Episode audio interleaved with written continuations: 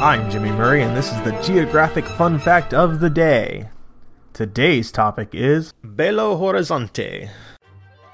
Belo Horizonte, meaning beautiful horizon, is the sixth largest city in Brazil with a population around 2.7 million and with a metropolitan area of 6 million people.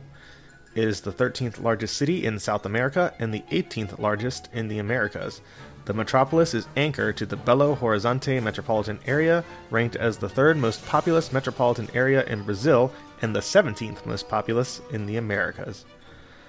The region was first settled in the early 18th century, but the city as it is known today was planned and constructed in the 1890s to replace Ouro Preto as the capital of Minas Gerais.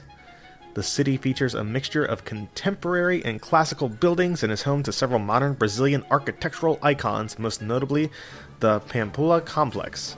In planning the city, Aarão Reis and Francisco Bicalho sought inspiration in urban planning of Washington, D.C.